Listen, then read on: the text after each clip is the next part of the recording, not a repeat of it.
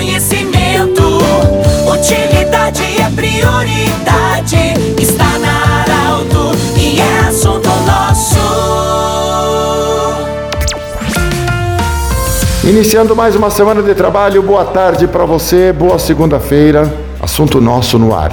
Para a Unimed, Vale do Taquari, Vale do Rio Pardo. Aliás, parabéns para toda a equipe da Unimed pelas conquistas, pelos reconhecimentos e certificados pela qualidade do seu trabalho. Parabéns, Unimed, Vale do Taquari, Vale do Rio Pardo. Também conosco o Centro Regional de Otorrinolaringologia, com suas especialidades instaladas anexo ao Hospital de Monte Alverne. Vamos falar em especialidades. Hoje nós vamos conversar com o colega Rafael Cunha, que, além de jornalista, agora é o responsável pelo Centro de Meteorologia do Grupo Arauto. São equipamentos instalados na sede do Grupo Arauto em Veracruz e que fazem monitoramento da meteorologia. Eu quero saber do Rafael Cunha, ele que se preparou para isso, para controlar essa central. Rafael Cunha, é, você já de em dias anteriores vinha informando de que viria essa onda de calor. É, boa tarde. Como funciona essa central de meteorologia do Grupo Arauto? Boa tarde. Muito boa tarde, Pedro. Boa tarde a todos que nos acompanham. Central de meteorologia do Grupo Arauto, como tu disse, está instalada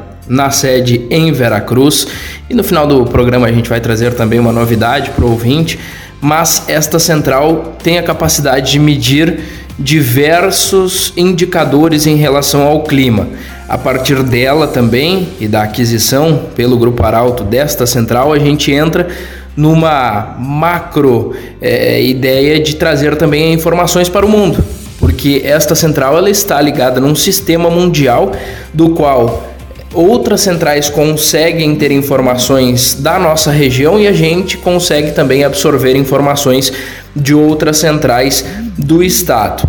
A onda de calor, como tu falavas, ela é real e, e a gente sente isso nestes dias, mas não é nada anormal para o verão. A gente sente que é um pouco maior, por exemplo, que no ano passado. Isso vem acontecendo, a temperatura da Terra vem subindo gradativamente ano a ano e, e, e esta onda é normal. Então a gente precisa cumprir também o nosso papel de comunicação, de rádio e contar para as pessoas o que é real, Pedro. A gente não pode ficar alarmando e, e, e trazendo temperaturas absurdas enquanto a gente precisa informar para a população sem alarmar. A central, e tem um cuidado, você que tem essa, essa responsabilidade, uma central, e para medir a temperatura de forma exata, eu sei que nós tivemos já é, informações aí de temperaturas diferentes, tá? É, é preciso com que, de fato, uma central esteja instalada com equipamentos, com qualidade e em ambientes onde ela possa, de fato, medir a temperatura exata. Exato, ela não pode estar... É, a gente vê esses termômetros de rua, por exemplo, esses termômetros estão medindo a temperatura temperatura real. Só que eles estão medindo a temperatura real dentro de uma caixa de metal. E essa temperatura, obviamente, vai ser mais alta do que, um, do que uma estação meteorológica que é, é enfim, tem todos os seus parâmetros e traz as temperaturas reais do ambiente. Ela não pode medir a temperatura, por exemplo, de uma caixa, ela precisa medir a temperatura do ambiente, ou seja, ela está num local apropriado para isso. Ô Rafael, é, o que, que você consegue acompanhar, por exemplo, quantos dias antes é você que consegue fazer a, a, previsão? E quando a gente fala de previsão, é por isso que é chamada, aliás, de previsão, porque isso pode mudar a qualquer hora. Mas assim, de forma em média, quantos dias antes tu consegue fazer uma previsão de chuva, prever isso? A gente consegue projetar cerca de 10 dias. É possível projetar para 15 dias, por exemplo, mas a partir daí é, é, começa a perder um pouco de força essa projeção. Mas é preciso que a gente comente também, Pedro, a diferença entre projeção e, e previsão do tempo, como você falava, a diferença disso em relação a uma estação meteorológica. A estação meteorológica ela vai medir o real o que está acontecendo neste momento. A projeção é feita por meio da corrente de ventos, enfim, de toda uma série de, de ações do tempo que ou vem do oceano, ou vem é, do norte do país, ou vem do Uruguai. São massas de ar que influenciam na chuva, no calor ou até no frio.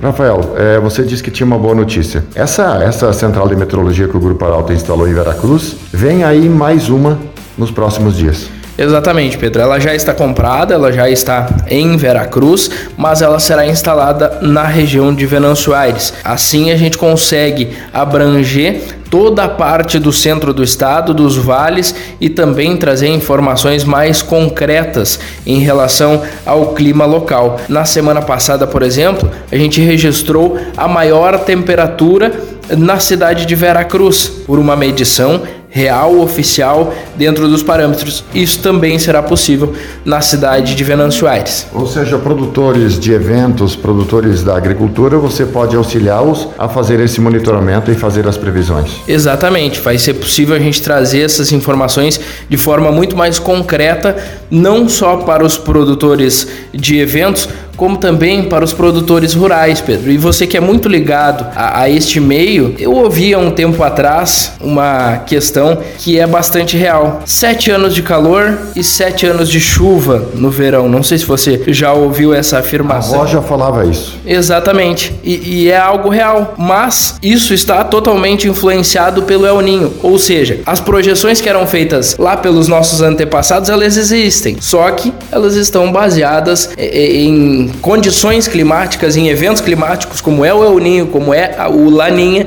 dentro dessas realidades que vem acontecendo. Conversamos com o Rafael Cunha, nosso colega que é jornalista, mas ele também é responsável pela condução e a manutenção da nossa central de meteorologia. Do jeito que você sempre quis, esse programa estará em formato podcast em instantes na Arauto 957. Abraço, até amanhã. De interesse da comunidade, informação gerando conhecimento.